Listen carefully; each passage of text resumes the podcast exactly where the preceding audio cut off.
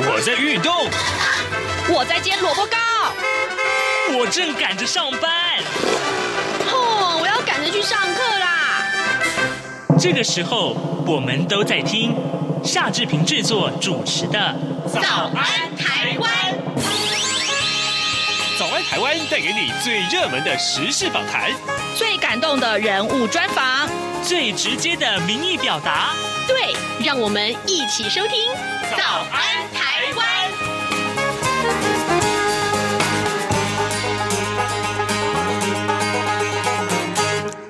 台湾！我是夏志平。今天是二零二二年的五月二十六号，星期四，礼拜四。我们要进行的单元是刘碧荣时间。待会儿呢，志平要为您连线东吴大学政治系刘碧荣教授，请刘老师为我们解说最重要的新闻外电。当然，这个礼拜我们看到拜登总统，美国总统拜登的这个亚洲行啊，其实受到非常多的瞩目，因为这攸关着台湾的安全。好，待会儿呢，我们要请刘老师。为我们在这一件事情上面多多解说。呃，在跟刘老师连线之前呢，志平有一点点的时间来跟大家说一说个平面媒体上面的头版头条讯息。首先，我们来关注一下，也就是刚刚我们所提到的，呃，这个美国总统拜登啊，呃，在日前表示啊，如果中共武力攻台的话，那么美国将会军事介入这件事情。呃，我记得这件事情刚呃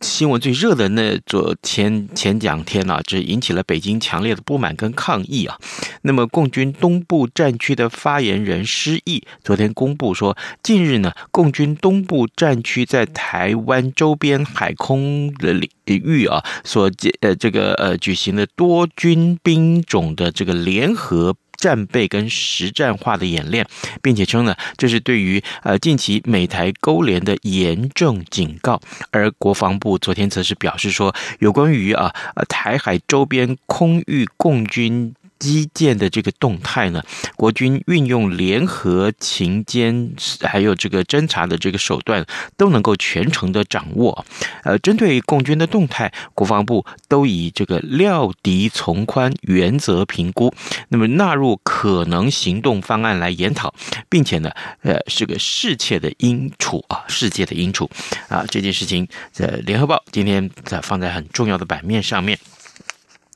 另外呢，呃，《自由时报》和呃《中国时报》则是关切的是疫情啊。呃，《中国时报》上面所提到的是昨天新增加的这个呃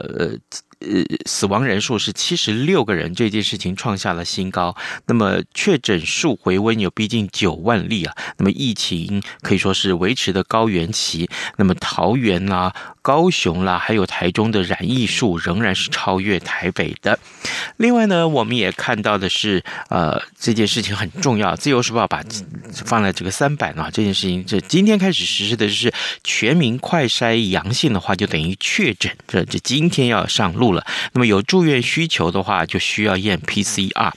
呃，新冠肺炎的本土疫情啊，持续是处于高原期。为了保全公卫防疫，还有 PCR 裁检的量能啊，高风险族群呢，要紧速取得抗病毒的药物。那么全民呃快筛阳性，经过医师诊断等于确诊这件事情，可以说是今天上路了。那么呃，中央流行疫情指挥中心啊，同步调整了核酸 PCR 检采。裁剪六大条件，其中呢，快筛阳有住院需求者需要裁剪 PCR。好，这件事情也等于告诉我们，未来接下来从今天开始，如果你是呃快筛试剂呃诊断诊断出来是阳性的话，也就是有两条杠了啊，那么这是等于已经宣布你是确诊的。当然，很重要的是赶快去呃透过各种方法，不管是呃这个网络的这个呃登记也好哦，或者是跟医师的视讯也好，呃，现场的评估，那么这些个都需要你花一点点心思去确定，去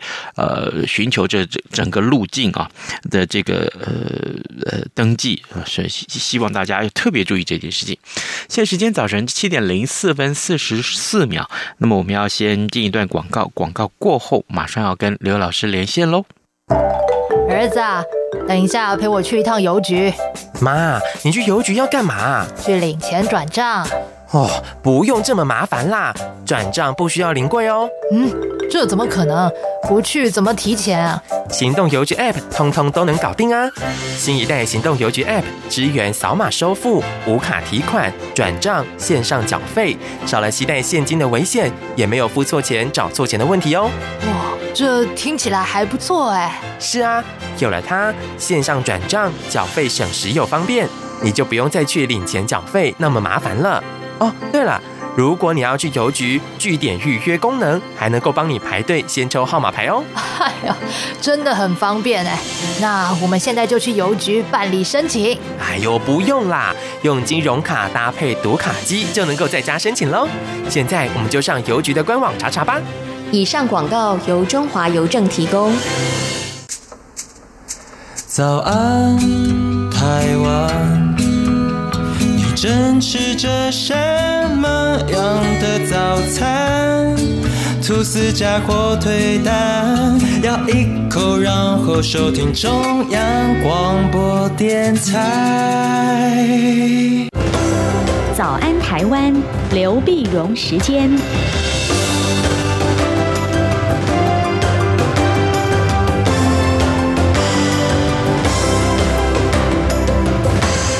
这里是中央广播电台台湾之音，您所收听的节目是《早安台湾》，我是夏志平。此刻时间早晨七点零六分三十四秒啊，我们要为您连线东吴大学政治系刘碧荣老师，为我们来提呃提供最新的有关于外电的新闻的一些。呃，解析啊，老师您早，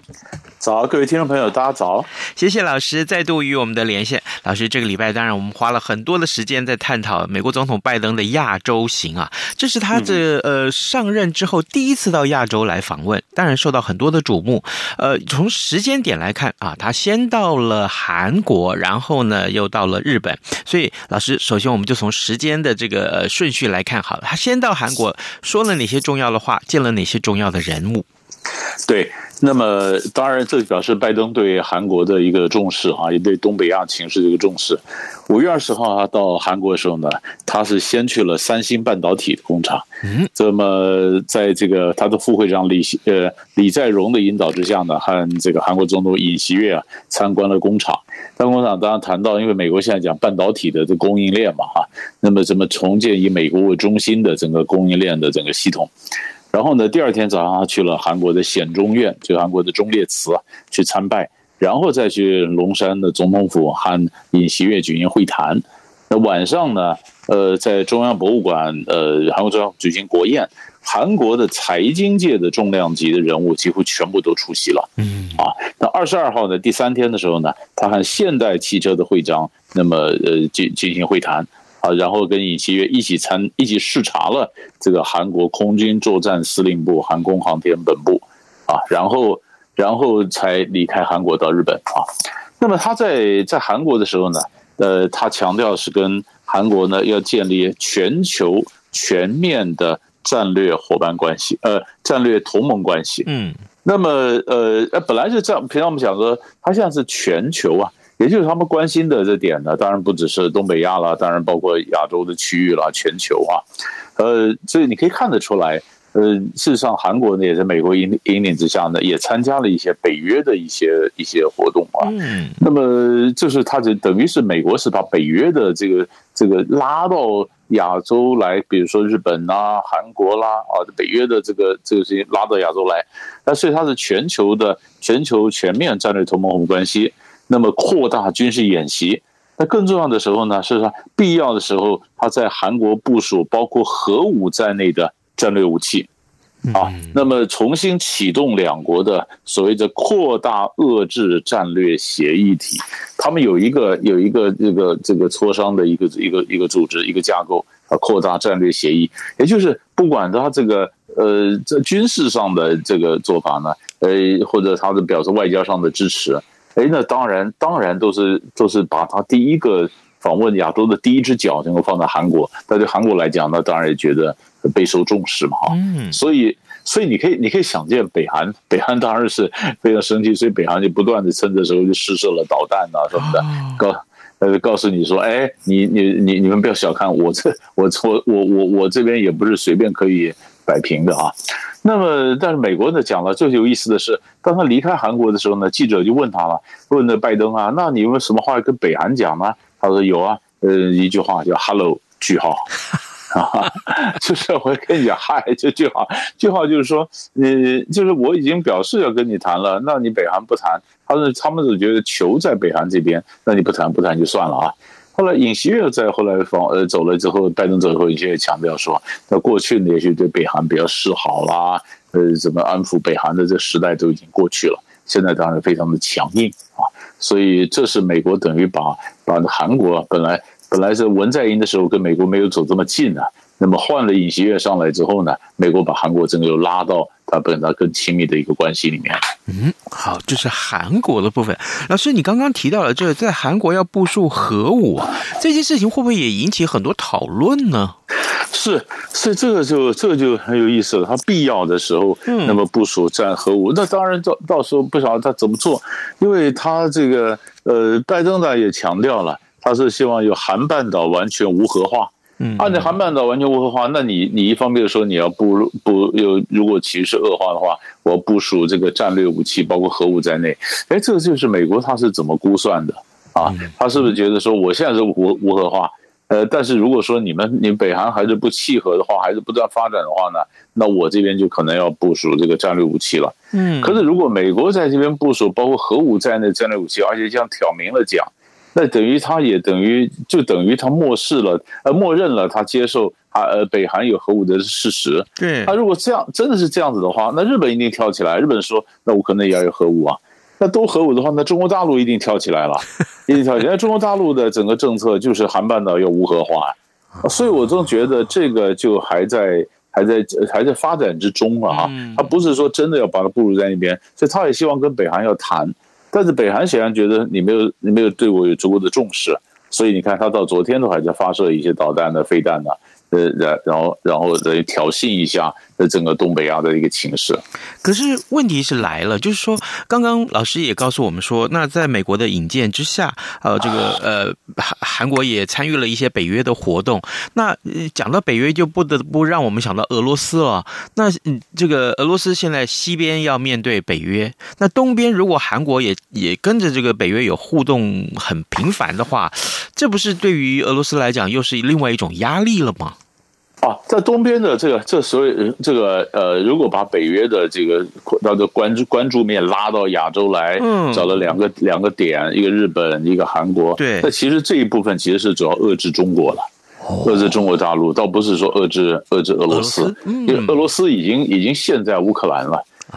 所以所以你可以看到，美国现在想说，那就交给欧洲国家去处理后面善后。那这么，他现在重点也摆到亚洲来了。哦，原来如此。好，呃，各位听众，今天早上这频为您连线访问东吴大学政治系刘碧荣教授。我们请刘老师为解呃这个听众们来先解说一下美国总统拜登这一趟亚洲行啊，在韩国的行程的一些观察。在韩国的行程结束之后，拜登就到了日本啊，到日本那简直是重头戏啊。老师，我特别要请您来为我们听众解说。那在日本，啊，这个当然，呃，提到一些跟台湾有关的话题，这个操作很有意思啊。就是本来讲的是印太经济架构了，印太安全了，可是一下子这所有媒体的焦点都放到台湾来，这怎么回事呢？对，这个这个就是就是。呃，就是主要就是五月二十三号礼拜一的时候呢，拜登跟岸田文雄首相的会会谈之后，记者会上表示，就是被记者问呢，问到他说，如果中国有武力攻台的话，他就表示美国会承诺以军事行动保卫台湾啊。这这个这个这个当然，你说美国本来是他提供台湾的提供台湾这种防御性武器。这次他挑明了说，他有军事行动来保卫台湾，就美军要介入了。嗯，那介入了，那这个这个这个非同小可。这个一来以后，那整个的他就一一阵哗然啊，也就改变。哎，为什么那个美国本来对台海的局势是保略战，就是战略模糊？战略模糊的意思说，这美国会怎么美国会怎么行动呢？是美国事先不讲明白，不讲明白，这是其实就美国来讲呢，它是约束台湾，也约束中国大陆。那你现在变成是呃，变成战略清晰，就是我呢要要要要介入了。要介入呢，那你可以想到这个才美国这样子，就让让这个中国觉得你被逼我逼到墙角了，所以中国大陆马上就讲说这是内政了，那你不能也就不是明这么赤裸干内政，反应非常强烈啊。但美国等于等于都还没有一些配套啊，什么都还没做好的时候，他忽然就讲了这个话，那这话那当然人家晓得拜登的一个特色，就常常失言呢、啊，就是他常常常常就讲出他心里讲的话，这已经不是第一次，嗯。啊，这他从这这过去。多少次都是这样的，说每一次都是他幕僚出来替他圆，所以拜登每次一讲了以后，他很清晰的讲出来以后呢，然后幕僚赶快就出来说，那总统就说，其实中国政策并没有改变，啊，并没有改变，一中政策了什么并没有改变啊，并并没有改变。后来拜登自己又收回来了，他说哦，我们的政策没有改变。人这个纽纽约时报都讲说，这是这是拜登，他常常不自觉的就讲出他心里的话。可是他心里的话呢，并不是经过外交修饰的，或者他很直觉讲他自己的感觉，你知道？嗯，但是但是问题是，其实其实这已经，但是美国根本不是美国政策的改变啊，所以你看那底下人替他替拜登总统出来圆的时候呢，那拜登当然也讲说，呃，就也没有也没有反对，因为如果说我是这样讲，我的属下替我说，呃，我没有这意思。那我可能很生气，我就反驳。哎，我本来就有这个意思，但拜登没有反驳啊。嗯，拜登没有，这个拜登自己也承认，他自己话讲太快，太快。呃，所以一阵骚动以后，呃，大家就笑一下，因为没就就很多人讲说不必把这话太当真。嗯，但是就你讲的，已经已经让整个注意力本来在这从这印太经济架构啊什么的，然后就被那转到这上面来了。是，好，这个这个。除了这个焦点之外，当然，老师你刚刚提到印太经济架构，这又也是另外一个让台湾错愕的一个新闻。为什么呢？因为这个当 Sullivan 就是国家安全顾问，他说啊。那台湾不在呃印太经济架构的这个创始成员国当中，不在这个创始成员的名单当中。当然，台湾一直很希望是在这里面了。所以，老师，我想继续来请教你，就这件事情来看的话，呃，这个是不是代表说，其实台湾在参与印太呃经济架构这件事情，其实还需要一个很大的努力空间呢？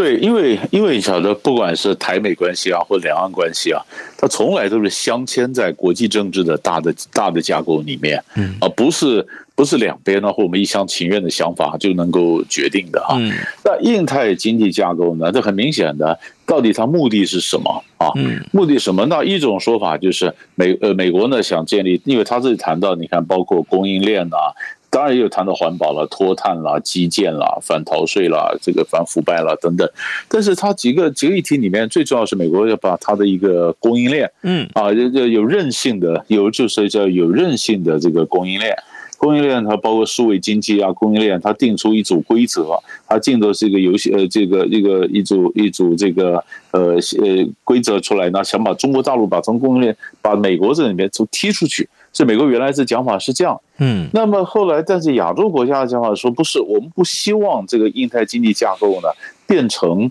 呃变成一个抗中的一个一个架构，连韩国这样都讲说应该要有包容性，嗯。啊，这包容它印太经济架构是表示美国和亚洲国家的经济交往、经济介入的更深一层的一个界面嘛，因为过去亚洲国家本来最早美呃呃美国想弄就呃 TPP。后来川普出来上来以后，退出了 TPP，就变 TPP 只能变成 CPTPP 了。嗯，但是那么退出 TPP 以后呢，那美国跟亚洲国家交往就出现了一个一个一个一个一个 gap，就是你你你一个一个一个缺口了。那这是怎么样去填进来？填进来，所以所以所以，那么韩国是说，那是美国是讲这样的加入啊，这样的应该填进来，不是把不应该拉帮结派的对抗任何一个国家啊。这是这是美国的初衷呢，跟这个当呃呃地区国家的期待又不一样。那东南亚国家呢加入呢，像印尼啊、越南加入，事实上是且战且走，因为印太经济架构它不是自由贸易协定，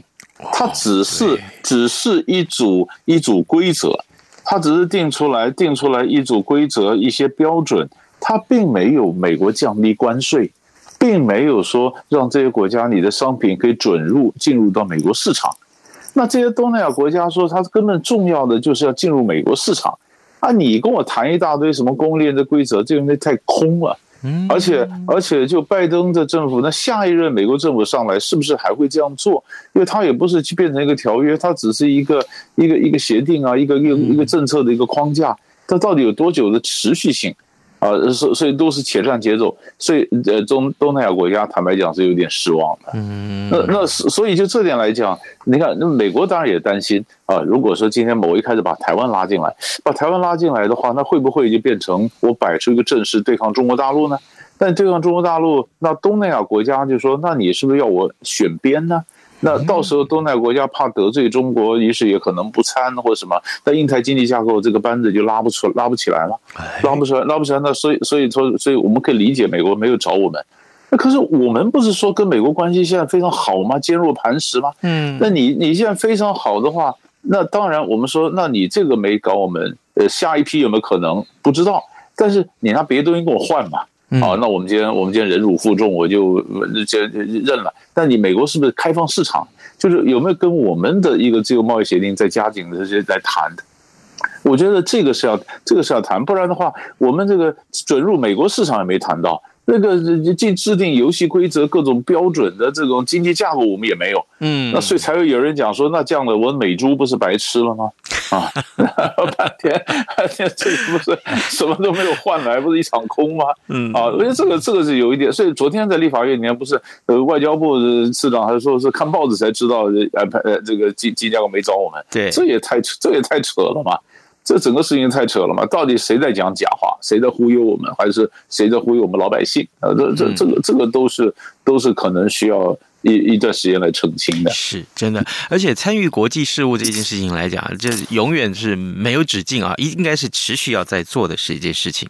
各位听众，嗯，今天早上志平为您连线访问东吴大学政治系刘碧荣教授，我们请刘老师呃解说了这一次美国总统拜登到亚洲来访问韩国跟日本两国的行程里面有非常重要的新闻观察。老师，接下来我们看看另外一件大事啊，澳洲大选呢，五月二十一号的时候，澳洲举行大选，我们。特别要请老师介绍一下这个大选的结果，还有呢，更重要的是，这个大选对于区域上面有什么样影响？是，那这个这个大选呢很有意思，因为澳洲啊，二十一号大选就是工党的党魁，工党好像就是亚班尼斯啊，他呃呃他呃亚亚班尼斯他呃他出来，嗯呃，那么他胜选就变成他的这个澳洲的新的一个总理啊，嗯，那这现在总理他这个。那本来我们讲澳洲 Morrison，Morrison 在跟中国大陆关系也搞得非常不好，嗯，就澳洲跟中国关系非常紧绷啊，紧绷。那工党上来，这亚班尼斯上来以后，那当然就他也承认跟中国关系还是相当的艰困啊。但是他觉得跟中国大陆虽然是对抗归对抗，可是都有很多种方法，不是光走军事，我可以走外交啊什么，应该更多元的、更多样的方法跟中国大陆来交往啊。然后，然后呢，你看他和他的呃，这是这是第一个，他是。他是呃工党出身，本来是单亲妈妈，她等于是从小家里也教也蛮辛苦的啊，所以这是这是一个呃比较比较特色的一个工党的一个总理。那他的外长外长有意思，外长的黄英贤呢，他是马来西亚的华裔啊，马来西亚人，更重要的是她是一个出柜的女同志担任这个呃外的外长啊，这哎这这也是过去没没有看过的。然后在他们二十一号选了以后呢，马上马上呢就是选举以后二十三号马上就职，就职后马上就就飞到日本参加 QUAD，参加四方四方的亚印太的四方会谈。嗯哼，啊，那这个所以你看当时定到当时我们也在看日本做东主持 QUAD 的这四方会谈高峰会议的时候呢，那么他他们心里有点忐忑啊，因为谁也不晓得呃到时候澳洲来的人是谁。啊，你 你不晓得选完是谁，谁来晚餐，谁来说你不晓得是谁，哎，来了，结果是一个工党的啊。那工党的，但是你说他工党上来之后呢，他有几个几个点要特别特别留意，就是他第一个第一个强调他是发展经济嘛，他发展经济，因为因为澳洲的房价非常的高啊，所以所以他要大手笔的补助首购族啊，首购族一年但不是一万户。啊，另外呢，就不补助这个幼儿的这照顾，因为他从小单亲妈妈长大带大的，接任社会的救济金啊什么，他也知道幼儿照顾这点非常重要。另外呢，这这是经济，然后在环保问题上呢，Morrison 他在环保问题做的不够，不够，那结果现在他在环保上面要加强，加强。你看他在他是以二零零五年为基准，在二零三零年前要减排百分之四十三。现任政府只减排百分之二十六到二十八，哦，他这个减排比较多，那当然对经济上的影响，再要看到后续的反应。更重要的是什么呢？澳洲这次引起大家所争议的就是，就前朝处理这南太平洋岛国的事情处理不好。哦，这南太平洋岛国像所罗门啊、斐济啊这些地方，根本就是澳洲的势力范围。澳洲地盘，但是过去澳洲啦、美国啦，就是认为视为太理所当然了，所以可能是比较趾高气扬。这南太平洋岛国的关系就坏了，然后呢，他们南太平洋国家就引进了中国，所以所罗门群岛跟中国大陆在前一阵子签了安全协定，然后军事协定，那中国的军队可能会在这边靠岸呐。大家想说，糟糕，万一中国在这边再弄了基地的话，那南太平洋的简直就风云变色了。所以工党上来，他马上就说，呃，这个新的总理呢，他要加强跟南太平洋岛国的宣传，他还要他要成立一个澳洲和澳洲太平洋防卫学院，深化跟岛国的军事合作。嗯，所以你这看完以后，然后你再看到王毅不是马上也要到南太平洋的国家去跑一趟，举行这个这个峰会。那就变成变成澳洲要赶快是赶快就是亡羊补牢啊！那中国大陆就是乘胜追击呀！啊，乘胜追击，那是南太平洋本来大家觉得很安静的一个地方嘛，哎，一下子现在变成风起云涌啊，也变成这个南太平洋的这个区域政治也变成我诶我我们关注的一个重点了。嗯嗯，那那这个呃现任的这个莫里森，那他他接下来怎么办呢？他就就。淡出了吗？啊，就那他他他也下也下一任他就选出来啊。如果他讲，因为澳洲本来就是他是两两两两两两边的阵营，他是工党嘛，然后没有他的自由党啊，这个呃，这边他们这个这另另外一边就是就是左派右派两边是轮流嘛。那从那我这选下来，我就在等嘛啊。但是但是 Morrison 本来本来他的他的情势好像有追上来的味道哈。但是这选举后来本来也好像蛮紧张，结果后来结结果并没有，并没有，就还是工党整个整个获胜，啊，那那也就差不多十年十多年来，呃，工党获胜。那这个这个现在工党以前在前一任的呃这个工党执政的时候，他也做过副总理啊，就他也是也是有也是有行政的经验的啊。是。那么那么，所以我们就看了新的 QUAD 或者新的南太平洋，新的呃澳洲跟日本的关系会怎么发展？其实都会都影响到我们整个印太的整个区域政治。好的，各位听众，今天早上志平为您连线访问东吴大学政治系刘必荣教授。我们请刘老师呢为我们呃关注了有关于美国总统拜登的这次亚洲行，同时呢，另外也看到了澳洲大选的一些重要的观察，因为这也事关啊南太平洋或者是整个区域的安全。谢谢老师跟我们的连线，谢谢，谢谢，谢谢。早安，台湾，你正吃着什么样的早餐？吐司加火腿蛋，咬一口，然后收听中央广播电台。早安，报马仔。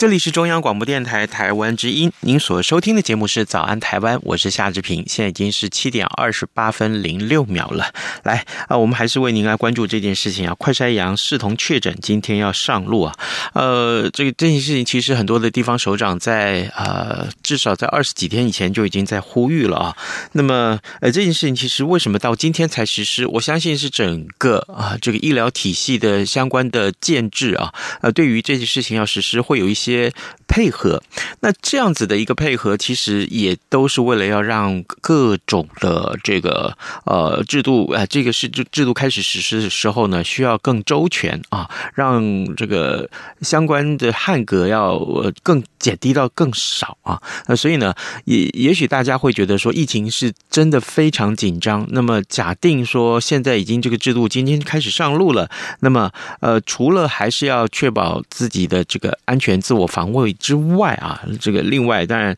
呃相关的规定，我相信很多的年长的听众是觉得很复杂，但是呢呃没有关系啊，这个我呃也许你可以打这个一九九九或者是相关的电话来呃寻求服务啊，寻求协助。呃，对于自己一旦啊，假如不小心真的是确诊的话，那么后续相关的就医啦，或者一些权益的保障啊，呃才会更周全。这一点我们特别要请啊，如果你你是年轻人，家里面有长辈啊，请你特别要注意协助长辈处理这个事情，呃，这是很重要的啊。OK，今天节目时间也差不多到了，那么志平提醒大家啊，就是还是做好防护吧。好，谢谢您的收听，今天就跟您说拜拜，明天再见喽。